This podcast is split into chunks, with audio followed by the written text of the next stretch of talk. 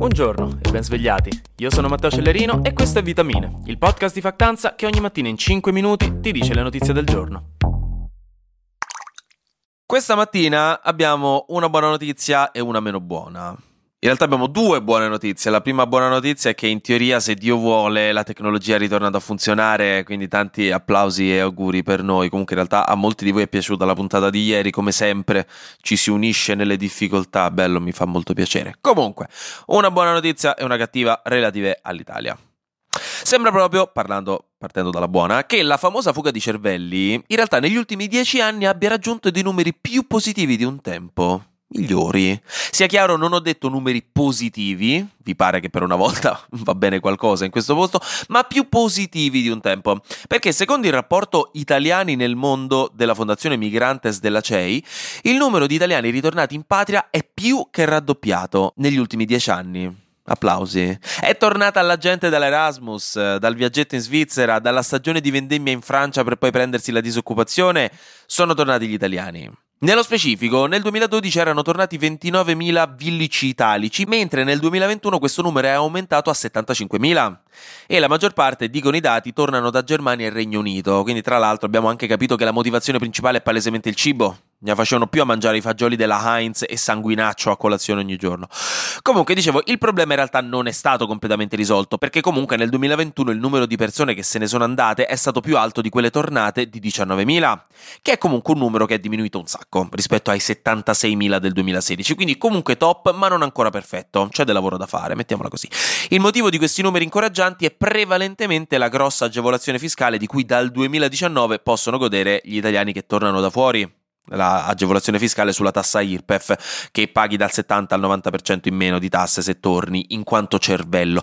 Però in quanto insomma professionista qualificato mettiamola così. Però il governo vuole ridurre anche in maniera importante questa agevolazione. Ve ne avevo parlato tempo fa questo con la legge di bilancio quindi mm, non sono tutti contentissimi.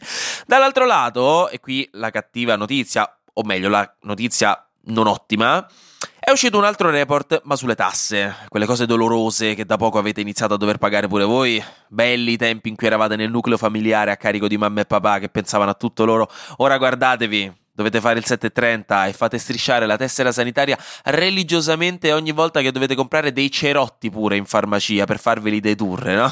Come cambiano i tempi. Comunque, dal report dal nome poco intrigante Settima regionalizzazione sul bilancio del sistema previdenziale italiano, presentato al CNEL, risulta che il 47% degli italiani sembra non dichiarare redditi proprio at all, proprio non, non ha redditi. E visto che sto 47% non possono essere tutti bambini, qualcosa sembra non tornare.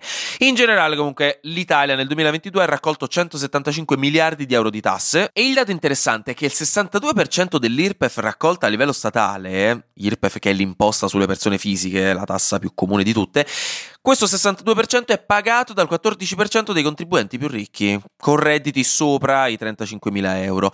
Il tutto mentre invece il 42% di chi paga le tasse dichiara meno di 15.000 euro, quindi ovviamente può pagare delle tasse molto più basse, che è il principio alla fine della tassazione progressiva, anche stabilito dalla nostra santa Costituzione, per cui chi guadagna di più deve anche partecipare maggiormente alla raccolta pubblica di fondi, alla colletta collettiva alla colla di Stato per il funzionamento sociale. Il 60% di tutta l'IRPEF poi viene versato in Nord Italia, mentre il 21% al centro e il 20% al sud, con la Lombardia che da sola versa di solito 40 miliardi più di tutto il sud messo insieme. Ragguardevole.